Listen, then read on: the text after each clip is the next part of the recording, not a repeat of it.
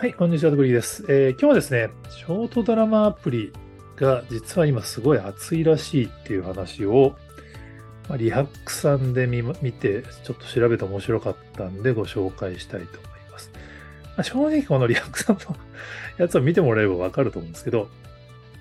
面白いです。これだからバンプっていう会社で、社長さんが沢村さんだったかな。20代ですね。今度30になるところだったかな。で、超短尺ドラマに特化していて、SNS の累計再生数がもう2.6億回半年で超えてるっていう、なかなか急成長な分野ですね。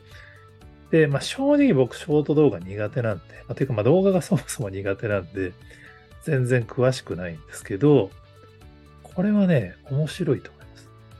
あの、目の付けどころが本当 Z 世代なんですよね。まあ、ショートドラマは、あの、まあ、僕はあの、亀止め大好きなんで、亀止めを作った上田監督、まあ、あのインタビューさせていただいたこともあるんですけど、上田監督が、今年、去年かな？今年かな？あの、ショートドラマをツイッターに上げてたんですよね。これめちゃめちゃ面白くて、めちゃめちゃバズってたんですけど、これを実はカンヌ映画祭のそのショートドラマ、縦型映画部門に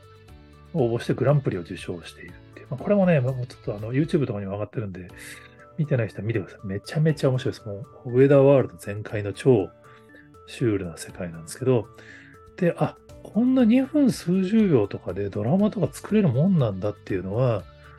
すごい衝撃を受けたんですよね。だからその、まあ、TikTok とかだとま基本15秒とか1分とかなんで、ちょっと気象点結とか考えると難しいのかなって勝手に思ってたんですけど、ツイッターの多分動画の長さが140秒とかなのかな。だから2分数十秒、140文字にあやかってとかだと思うんですけど、その枠をフルに使って面白ドラマを作るっていうのに、まあ、上田監督が成功してたんで、この分野ありそうだなと思ってたんですよね。でも、あの、実はショート動画ってビジネスがうまくいかないっていうのが業界の、まあ、常識みたいな感じに今はなってて、まあ、それの象徴が、これ、クイビって呼べばいいのかな。まあ、シリコンバレーでショート動画サービス。4月にデビューしてわずか4ヶ月で終了って大失敗事例があるんですよね。動画ストリーミングサイトクイビっていう。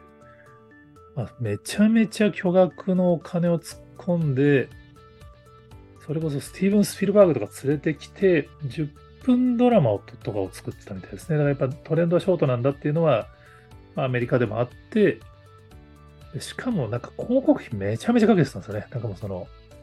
このフォーブズの記事によると、同社の出向費は Amazon プライムやディズニープラス、フール、ピーコック次いで5番目の規模っていう。まあ、だからもう本当、体感巨峰的なやり方をしちゃったんだと思うんですけど、まあ、世代が古いんじゃないかなと思うんですよね。従来の映画界のやり方で、まあ、鳴り物入りで、大物連れてくれお前ら見んだろみたいにやったら、まあ、世代の感覚も古かったし、話題にならず数ヶ月で終了っていう。ただ、このね、バンプの沢村さんめちゃめちゃおもろいです。この、バンプにおいて参考にしているロールモデルがピッコマらしいんですよね。だから、そのビジネスモデルがピッコマです。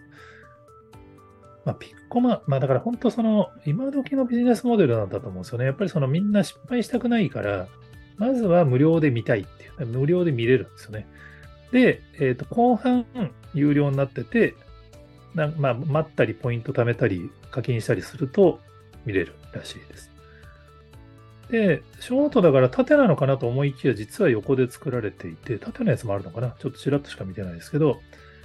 まあ、1話がこれだから2分40秒とかですね。だから本当にショートな作りで、数話構成、8話とかだったかな。でもだから本当この1話ごとに山場とかあるあるが入っていて、飽きないみたいな作りになっていて、で、面白いなと思ったのは、そのやっぱ作り方も、結局そのさっきのクイビは、スティーブン・スピルバーグが作れば見るんだろうっていう前提で多分フルでお金突っ込んで巨大なものを作っちゃうんだけど、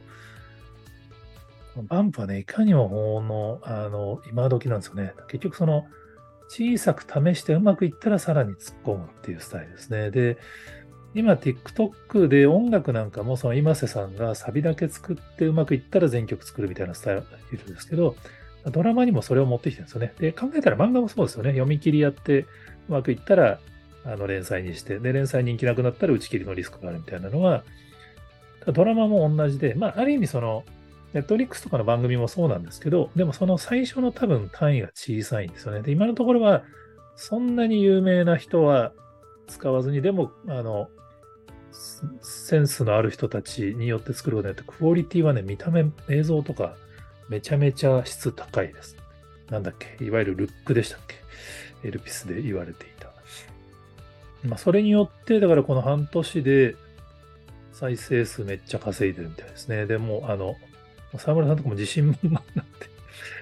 あの、まあ、あの人によってはちょっとあの、好き嫌い分かれるタイプの人です。この人はね、本当あの、大化けする可能性がありますね。なんか、フォーブスのアンダーサーティーにも選ばれてましたけど、だこの、ぱり Z 世代の感覚で Z 世代の人が作ったドラマアプリなんだなっていう。まあ、彼自身、その、いろんな企業のネタをいろいろ探した結果、このエリア空いてるなっていうので、コミットして、もともとそのドラマ業界の人間じゃないから、普通に考えたら絶対、プロほど失敗するなと思ったところを、こうやればいくはずだっていう信念をもとにやった結果、今回り始めているっていうことみたいですけど、これはね、あると思いました。だから結局その漫画アプリみたいなスタイルって、アジア中心で今ブレイクしてる多分欧米の人たちもあんまりピンとこないと思うんですよね。なんかあの、ポイント貯めて毎日無料で見れるみたいなスキームとか。でもやっぱこうピッコマで育ってるからこそ、これ映像でも応用できんじゃねっていう風に映像に適用した結果、案外映像においても、こっちの方がいいんじゃないかっていうパターンはあり得ると思いますね。今やっぱり動画ストリーミングサービスにおいても、ま今はもう本当ネットフリックス全盛ですけど、やっぱりネットフリックスってお金払わないと見れないんで、あれやっぱりね、若い世代からするとリスクあると思うんですよね。だからみんなその無料期間で見て解約してみたいなのを繰り返してるんだと思うんですけど、それだとやっぱりこのピッコマスタイルでもう無料である程度見れるし、まあ、本当にお金払いたくなかったら払わないまま見れるんだけどっていうこのピッコマ形式とかジャンププラス形式はドラマでもありねえんじゃないかなって。だからひょっとしたらこのバンプが、